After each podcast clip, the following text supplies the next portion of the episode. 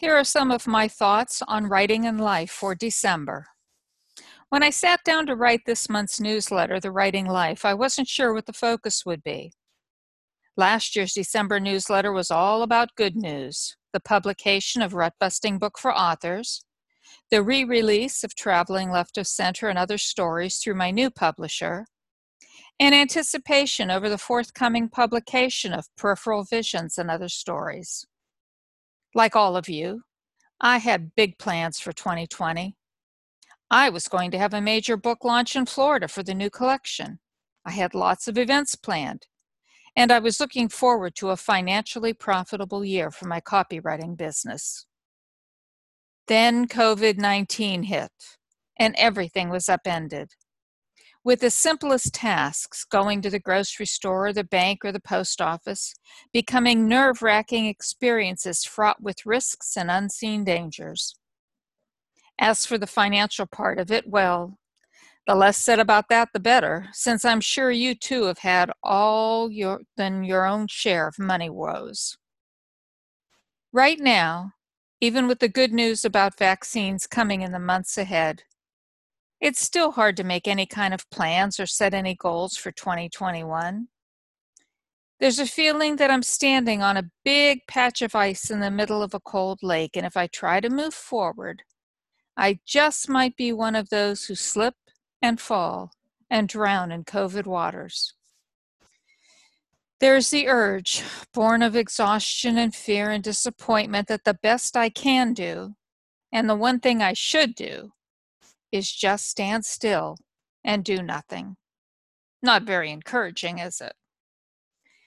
Then, as so often happens, inspiration for the newsletter and a figurative kick in the pants for me came from two sources. The first was in the form of a podcast interview I had done with Becca Lewis back in 2016 that I listened to for the first time in ages. Becca had asked me how my first book, The Gifts of Change, came about, and I shared that it was born out of journal entries I kept when my mother was diagnosed with cancer in 1999, and how the experience of being part of that with her taught me so much and brought us so much closer than we had been before. You know, in a weird kind of way, my mother's cancer brought gifts to me the chance to take care of her in those last weeks of her life and the opportunity to be a source of strength for my father, who had been one for me for so many years.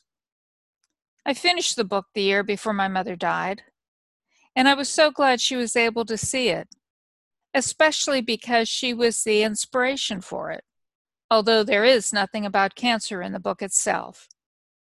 Instead, it is about facing change, dealing with change, finding the gift in every change that comes our way, even if that specific change is painful to bear. So while I was listening to the podcast, I was preparing this week's Wednesday writing inspiration for my blog, The Writer's Place. And that became the second source of insight. I was reading a New York Times interview with poet Louise Glück in which she said about writing you always draw on your own experience because it's the material of your life. Again, the link between life experiences and writing, taking whatever happened to you and exploring it through words, maybe in a private journal, or maybe in a piece of writing that you share with others. Lord knows 2020 has given us no shortage of topics to write about fear of illness, loss of loved ones, frustration over setbacks, anxiety over finances, and maybe even an inability to look at 2021 with any degree of hope or anticipation. We have been struck full in the face with the realization that life is fragile, that the future is promised to no one, and that all we have is the here and now. But knowing that, we need to make the most of every minute and the writing gifts we've been granted. Not to do so would be wasting the time and talent we've been given. So, as my Christmas gift or whatever holiday you celebrate this December to you, I encourage you to find some moments during the coming weeks to use all those experiences and emotions that were part of 2020 as fodder for your writing. You can't change what happened, but you can write about it, explore it from various angles, and learn something about yourself in the process.